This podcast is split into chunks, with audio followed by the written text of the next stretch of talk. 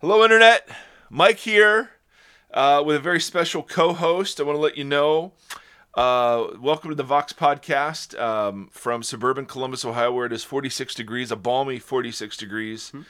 Um, and uh, in the middle of February, which, you know, that's not too bad. That's not too bad. Too bad. I have a very special co host uh, today, at least for the first part of the podcast. This is my son, Nate.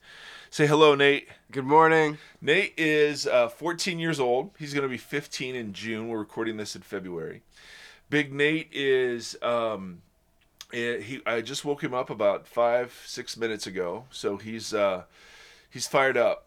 I'm fired up. Uh, but I wanted to give Nate the opportunity to speak specifically on the hot take that he made last week um, regarding. So I called Nate before we started podcasting last week with uh, news of the Cavs trade around the dead deadline. Yeah. Nate called back in the middle of the podcast and um, had a hot take for us.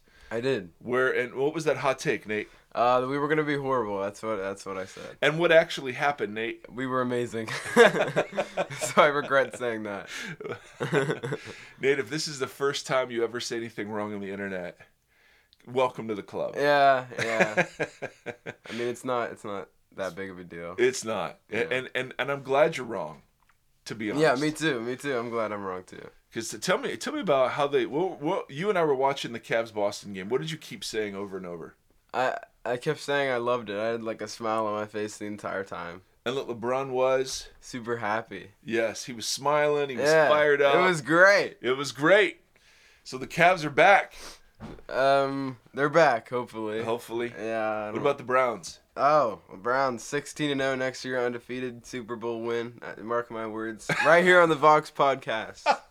Hot take number two. yes. Oh my goodness! All right, so uh, after they lose the first week of the NFL season, we'll bring it back on. Well, they'll just be 15 and 1, all right? and they'll go on to win the Super Bowl. So Nate, Right. one of the reasons why I'm excited to have you in studio today is to just give us insight into the teenage mind. Okay, so what's it like being a teenager in 2018? Um, Like, what's good? What's good about it? what's good is you got lots of time left, and um, you got lots of friends. You gotta just just chilling. You're just chilling. You're just chilling. Okay, know? you could chill at all the other ages too, but yeah, I don't know. maybe it's it's maximum not chill at it's 14. not an intricate like deal. It's Okay. just you're a teenager. You know, Okay, what's hard about being a teenager in 2018? I mean, it was hard. It's probably um Zits? yeah, it's that always sucks. Yeah. What else? Um I don't know. Uh moving from California to Ohio when right before freshman year in high school, that always that always yeah. that's always great. Do you like anything about Ohio? No, I love I, I like Ohio. I like Ohio. It's just like, you know, that that was hard. yeah, that was hard. You asked me what the hard things were about being a But teenager. that's not being about. That's just not about being a teenager, though. That's just that. I'm just saying. I mean, that. Okay, I'm sorry. Okay, I'm sorry. All right. What else? What else? Um, what's Wha- hard about one time, Nate? Uh, what I don't remember when you said this. It was like a year ago or something. But you were. I don't know if you were moody or something, and and your final shot, as you were like leaving the room, was something like pre-pubescent mood swings. You're like, "Da- blame it on the pre-pubescent mood swings. I remember that. It was awesome. Blame it on the prepubescent mood swings. Yes, but now that you're in, now that you're pubescent, Yeah. what's that? What's that like? Uh, um, you know, it's it's weird because it seems like a couple days ago I was I was like five four, and now I'm five eleven. Oh, look at you go! and And you had a squeaky voice, and now, and now you talk like this. yeah, no, but like people think I'm a sophomore when I'm a freshman. It's oh, like it's so hard. it's a it's a tough life. It's know? it's so hard.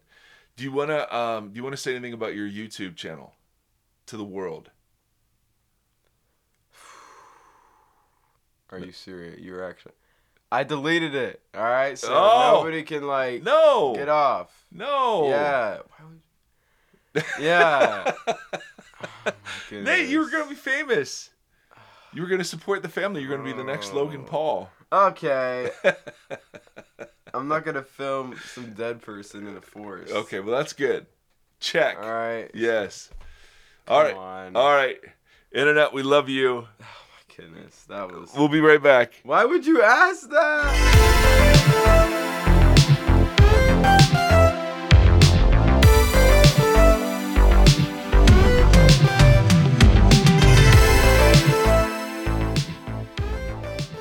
Hey everybody. So Nate, Nate's forgiven me. We're back. Um, it was so funny. I just, I literally just woke him up and said, "Hey, let's do a podcast," and he had no idea what that meant. So uh, I'm not sure that's an experiment that will be repeated. uh, today, Andy's away and he is missed. Um, uh, and what I want to do is uh, is I want to talk about just a couple of quick things. I don't know how quick they are. One is we had another school shooting, um, and and, and then uh, the you know inevitable follow up uh, about that, um, which which you know there's tragedy in 17 kids. I mean, I I have. I have a high schooler. I have a junior higher. Both are in public school. I'm a third grader in public school.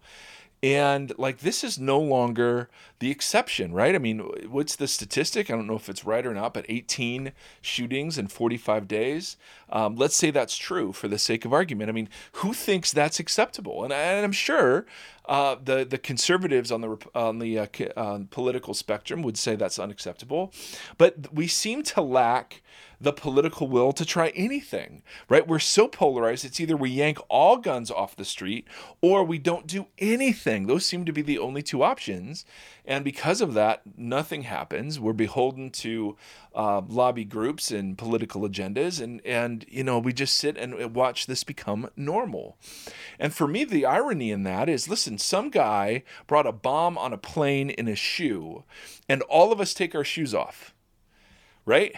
We, I mean, think about what we did to shore up the cockpits you can't gather in the galley area. I mean, think about all of the ways we changed airlines in response to something that our culture deemed totally unacceptable. Right? I mean, we have bent our lives around safety, particularly in travel and airplanes why why is that missing and, and i think because it's the only options that are out there are just the all or none options i mean i don't is and seriously i mean tell me if i'm wrong about this but is anyone really against gun safety is anyone really against uh, limiting the permission of a 19 year old troubled student to a freaking AR 15? Really? Is anyone really against that?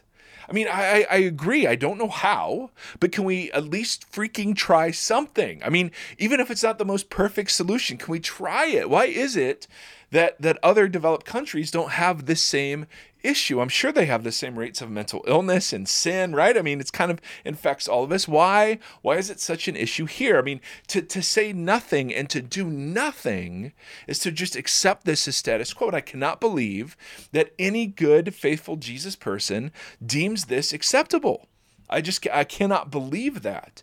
And if your right to own a gun is more important to you than your allegiance to the peacemaking Jesus, well, then you're following something else. I mean, you're you've invented some other religion. This isn't this isn't the way of Jesus. Of course you can own guns and follow Jesus. Of course you can hunt and follow. I'm not saying any of that. My point is when you look at a culture that is drenched in violence, and you look at a culture where access to gun seems seems too easy right? Who who out there doesn't have some sort of motivation? And and, and what, what what's the solution? I, I don't have any idea. I mean is it arming the school school teachers? I mean I, I suspect no but i don't know.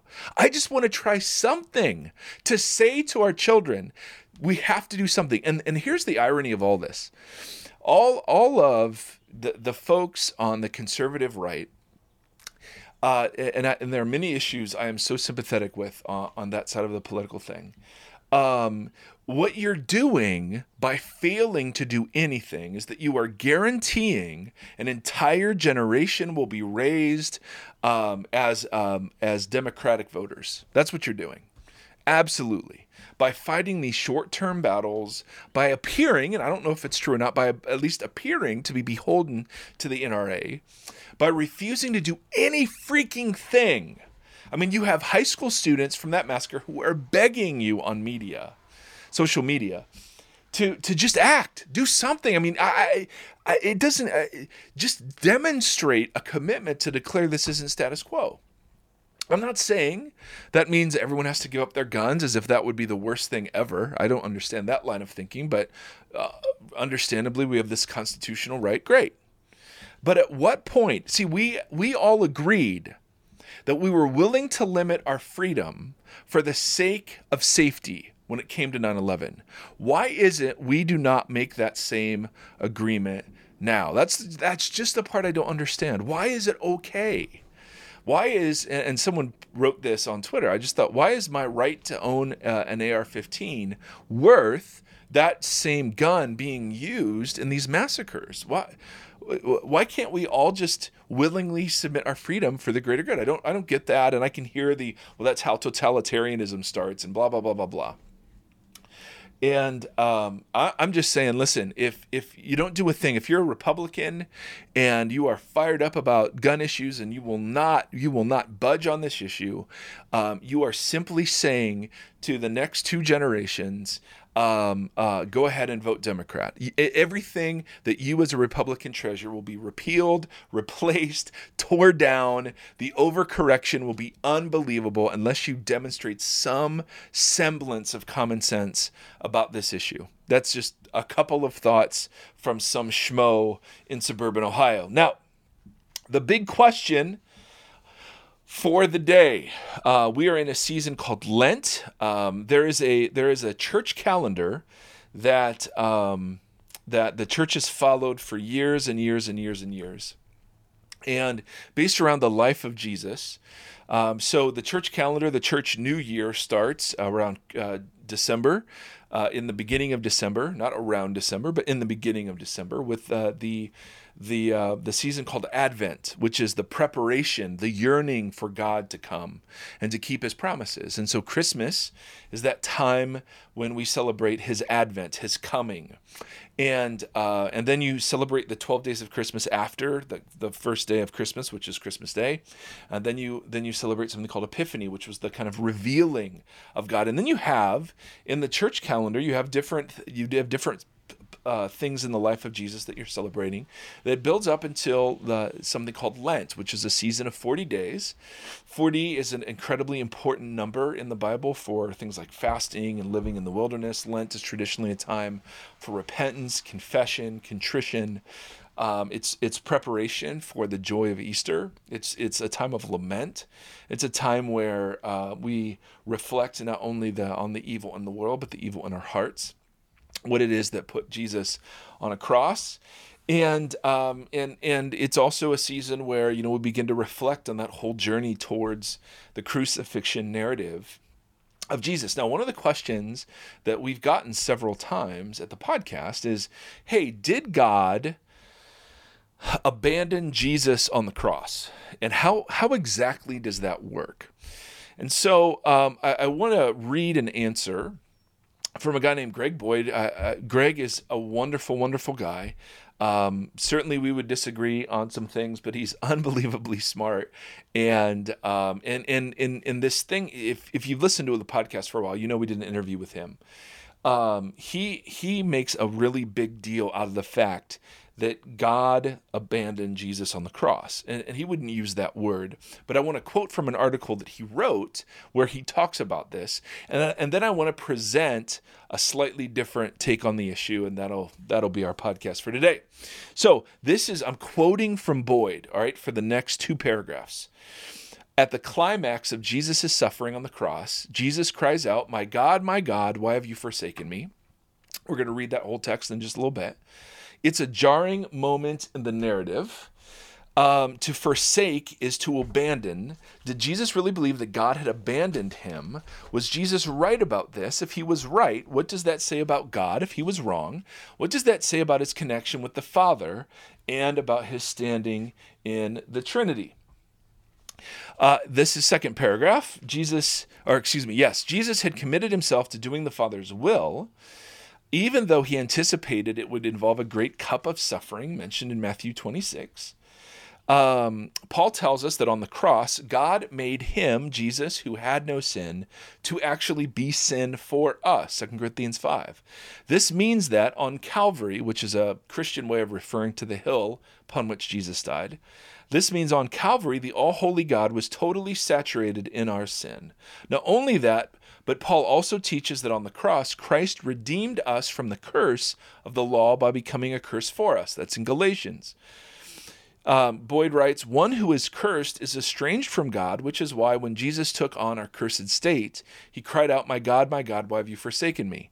Jesus experienced the separation from God that we deserved while experiencing abandonment on an infinitely more profound level than we could ever experience. This means that on Calvary, God, whose very nature is perfect, loving union of Father, Son, and Spirit, experienced the profound disruption of our God forsakenness.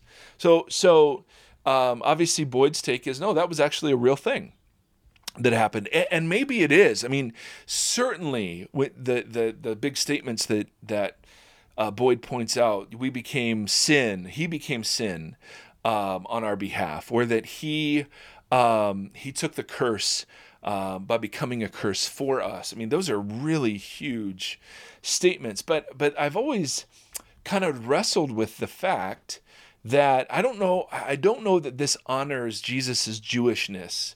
Uh, I, I, have no doubt the things that Boyd is saying about you know what Paul says are true, no question.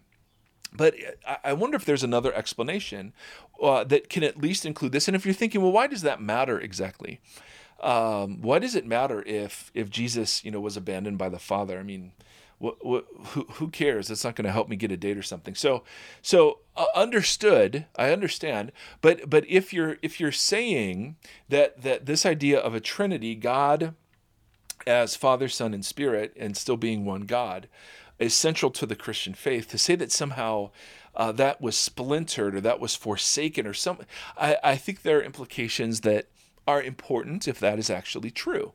Um, so what I want to do is I want to read uh, a little bit of the account from the book of Matthew, and, uh, and then we'll kind of go from there. So now I'm quoting Matthew, and love quoting Boyd, but Matthew Matthew gets a little bit of a uh, you know l- little bit of a priority here. Um, then the governor's soldiers took Jesus to the praetorium and gathered the whole company of soldiers around him. They stripped Jesus and put a scarlet robe on him, and then twisted together a crown of thorns and set it on his head. They put a staff in his right hand. They knelt in front of him and mocked him. Hail, King of the Jews, they said. They spit on him. Can you hear all those birds? We're having like an influx of birds right now into my house, it sounds like. They stripped him and put a scarlet robe on him. They twisted together a crown of thorns, set it on his head. They put a staff in his right hand. Uh, they knelt in front of him, mocked him, Hail, King of the Jews. They spit on him. They took the staff and struck him on the head again and again. After they mocked him, they took off the robe and put his own clothes on him. Then they led him away to crucify him. As they were going out, they met a man from Cyrene named Simon, and they forced him to carry the cross. They came to a place called Golgotha, which means the place of the skull. They offered Jesus wine to drink mixed with gall, but after tasting it, he refused to drink it. When they had crucified him, they divided up his clothes by casting lots. And sitting down, they kept watch over him there. Above his head, they placed the written charge against him This is Jesus, the King of the Jews. Two rebels were crucified with him, one on his right and one on his left. Those who passed by hurled insults at him, saying, You are going to destroy the temple and build it in three days. Save yourself. Come down from the cross if you are the Son of God. In the same way, the chief priests, the teachers of the law, and the elders mocked him. He saved others, uh, but he can't save himself. He's the King of Israel. Let us let him come down from the cross. We will believe in him. He trusts in God.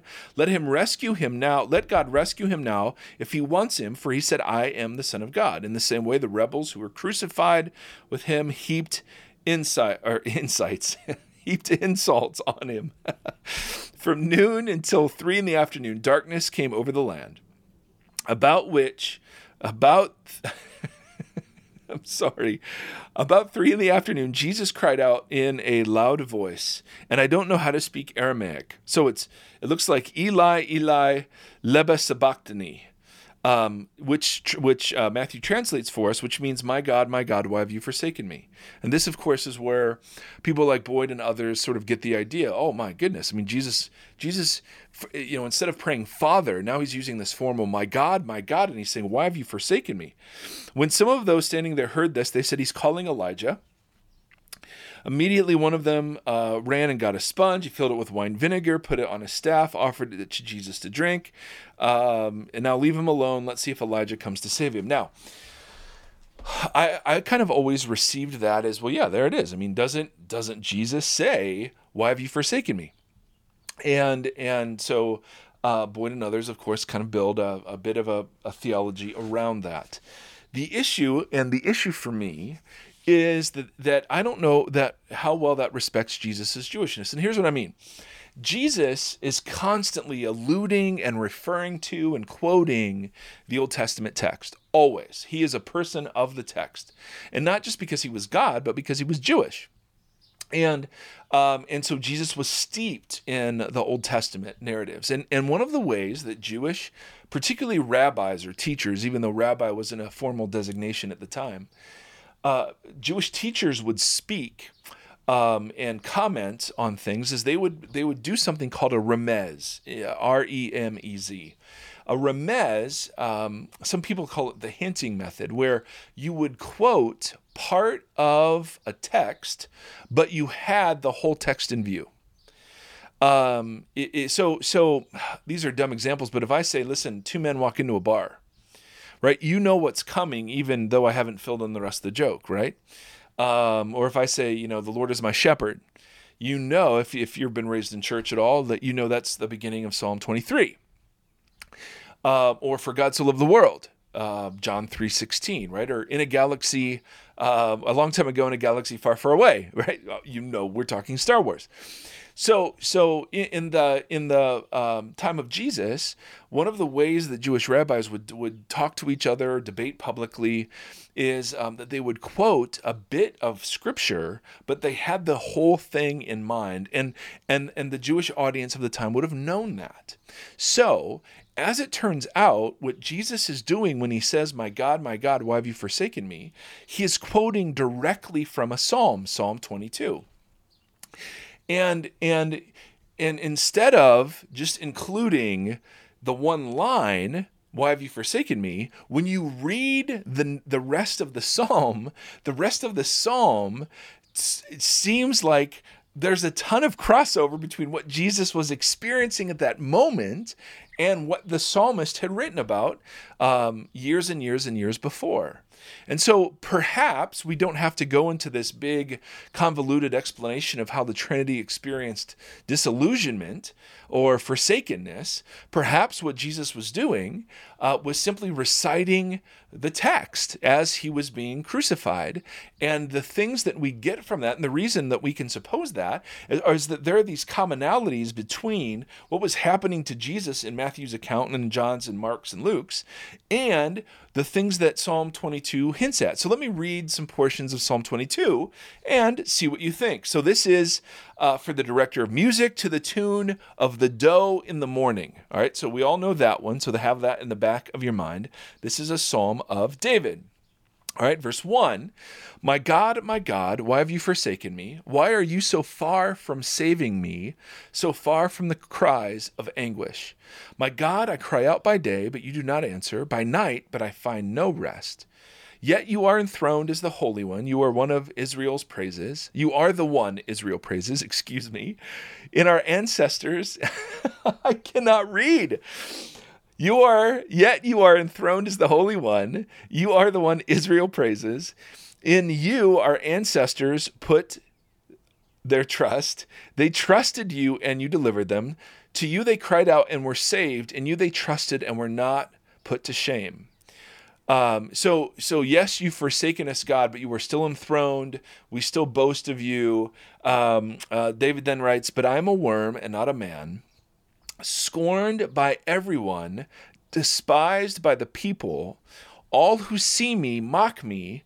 They hurl insults, shaking their heads. And then, and then literally, this is straight from Matthew. Um, he trusts in the Lord, they say. Let the Lord rescue him. Let the Lord deliver him, since he delights in him. Literally, those are words that, that are in Matthew's text about the things that were being said to Jesus. All right. So Jesus, so you have to begin to wonder why is Jesus quoting the first line from this psalm? Well, it, can we take it as some sort of ontological statement that Jesus is experiencing separation from the Father? I have no idea. That's above my pay grade. I don't know. I'm just saying I find it fascinating that we never, it never occurs to us that what Jesus was doing was what something a lot of Jewish people did um, when they were being put to death by Rome, is that they would recite the text. And so you have we have records of people reciting the Shema, Hear, O Israel, the Lord our God, the Lord alone. Um, uh, as they were being put to death, we have the examples of Christians singing Christian hymns as they're being put to death. And so you have, I think, um, at least the possibility of Jesus reciting Psalm 22, not just as a psalm of suffering, but notice what happens.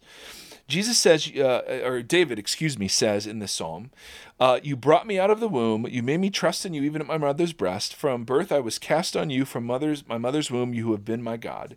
Do not be far from me, for trouble is near. There's no one to help. Uh, eh, he, then he says, Many bulls surround me, strong bulls of Bashan encircle me. Roaring lions that tear their prey open their mouths wide against me. These are images and metaphors of trouble. I'm poured out like waters, uh, poured out like water. And then he says, and all my bones are out of joint. Now, I don't know if that's poetic or if that was actually happening to him. My heart is turned to wax, it is melted within me. My mouth is dried up like a potsherd, and my tongue sticks to the roof of my mouth. You lay me in the dust of death. One of the things that Jesus cries out from the cross is, I thirst and that, that's all the text says. He just and jesus says i thirst. And i've always kind of well okay I'm, i have no doubt. But if you're reading this in the in the context of psalm 22 you're like oh my mouth is dried up like a potsherd. My tongue sticks to the roof of my mouth. You lay me in the dust of death. I thirst right it, it, to me it makes a little more sense then the, the, the writer David goes on to say, Dogs surround me, a pack of villains encircles me, right? A pack of villains. So, so one of the very famous things that the Messiah, um, at least in the Christian reading, would do is the Messiah would be counted among the transgressors. He would be, he would be found among the villains. Um, uh, he says, Dogs surround me. Listen to this. A pack of villains encircles me. They pierce my hands and my feet.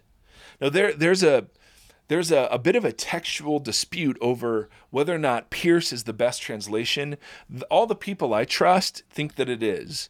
Um, I don't. I'm not enough of a Hebrew guy to know uh, if it's not the best translation because there's some Jewish scholars that say no, no, no. To try to try to avoid the obvious like correlations between this and Jesus. They they actually think it should be translated um, pierced like lions do their prey or something. But the the way the NIV renders it is dogs surround me, a pack of villains encircles me, they pierce my hands and my feet. All my bones are on display. The people stare and gloat over me again, exactly from Matthew. Um, they divide my clothes among them and cast lots for my garment. I mean it, it seems like this is straight out of the text. I mean, it seems like Jesus is actually reciting this as those very things are happening to him. Yeah, and then he says, but you, Lord, do not be far from me. You are my strength. Come quickly to help me. Deliver me from the sword, my precious life from the power of dogs. Rescue me from the mouth of lions. Save me from the horns of the wild oxen. Um, he says, verse uh, 24 He is not despised or scorned. The suffering is of afflicted one. He has not hidden his face from him, but has listened to his cry for help. Now, check this out. Okay? From you, God, comes the theme of my praise in the great assembly. Before those who fear you, I will fulfill my vows. The poor will eat and be satisfied. Those who seek the Lord will praise him. May your hearts live forever. And then, and then it turns to this ultimate vindication of God. All the ends of the earth will remember and turn to the Lord, and all the families of the nations will bow down before him. For dominion belongs to the Lord, and he rules over the nations. All the rich of the earth will feast and worship, and all who go down to the dust will kneel before him those who cannot keep themselves alive. Posterity will serve him, future generations will be told about the Lord. They will proclaim his righteousness, declaring to a people yet unborn, He has done it. And then that's the psalm. and what's interesting is, is the phrase, He has done it. It can also be translated, It is done or if, if you're liable to see some correlation, it could be translated, it is finished. So um, uh, the, I, I think that I think that I, I wanted to highlight this for two reasons. One, I just want to constantly remind us um, because I need it, of the Jewishness of Jesus. And, and obviously, it's a theme that many are talking about and, and we're being reminded of. That, um, yes, you have an English translation, and hallelujah, anyone can pick that up, read it, learn from it, benefit from it. Absolutely. Um, but, but there is a depth to it that can be appreciated when you dig just a little deeper, right? There's just, there's there's texture and written, richness to it. And when we have this big, you know, statement, well, yes, God abandoned Jesus on the cross. Uh, I just want to at least say, well, okay, um, but but what's your backup for that? And the backup is, well, it says Jesus says, "You've forsaken me," uh, and and Paul says, "You actually were sin," and Hebrews says, or uh, Galatians says, "You were cursed of the law." Uh, so you became a curse for us. And so and so maybe that's true. Maybe the holy God coming into contact with our sin recoiled in horror, and the Father and the Son were separated in that moment. Uh, maybe that's true, and may, maybe that's right. I also just want to throw out the possibility that um, the reason Jesus quoted that psalm is he was doing a remez. He was quoting the psalm, and whether he quoted the rest of it or not is immaterial. The people of the text would have heard him quote the first line, seeing his garments being divided and lots being cast, seeing him crying out for drink, seeing him right be mocked by his accusers and would have put it together oh and, and Psalm 22 was considered a messianic psalm, a kingly psalm. They would have put it together that here is, in the most ironic and unimaginable way ever, here is the installation of the king. Here is the coming of the kingdom. The suffering servant of Isaiah, the suffering Messiah, the glorious king, all of that was being wrapped up in the suffering of this Palestinian peasant. And and if you would have had the eyes of faith to see it in that moment because to our worldly vision it was Rome 1 Jesus 0 but if you would have had the eyes of faith in that moment and you would have gone with Jesus's thought um, about the text and you would have said, Oh my goodness, he's quoting from Psalm 22. And then you would have seen Psalm 22 come to life as they were crucifying Jesus. And then you know the psalm ends with God being vindicated in the sight of the nations and in the sight of the people and in the sight of the rich and in the sight of the poor. Perhaps, perhaps you would have realized at that moment that what you weren't seeing was defeat. You were actually seeing victory. And so I, I, just present that as another way to kind of view this whole event. That yes, yes, yes, of course, the suffering of Jesus, awful, horrific. We can't even imagine what it was like to become a curse, what it was like to become sin. But I wonder sometimes if we read those read those things through Greek ontological categories rather through Hebrew categories. And for me, I just want to throw it out there that perhaps it's something else. So, would love your thoughts on all of those things. My brothers and sisters, um, I'm so grateful for you, so grateful for your support. Thank you to all of our Patreon supporters. If you don't know what Patreon is, go to patreon.com. Um, and just like it uh, sounds, and um, people actually support us to not only build the podcast, but we give away books. And um, I'm going to deliver a Revelation podcast this week. We're going to start that after a year of promising. Um, so there's some some good stuff happening. Anyway, we love you, and um, may the Lord bless you and keep you. May the Lord shine His face upon you and be gracious to you. May the Lord lift up His countenance to you, and in these days, holy cow, may He give us peace. Um, we need that so very much. So, my brothers and sisters, till next time, thank you for tuning in. Hey, thanks for listening to the Vox Podcast. Learn more about us at voxpodcast.com. Follow us on Twitter at the Vox Podcast And now support us on Patreon at patreon.com slash voxpodcast.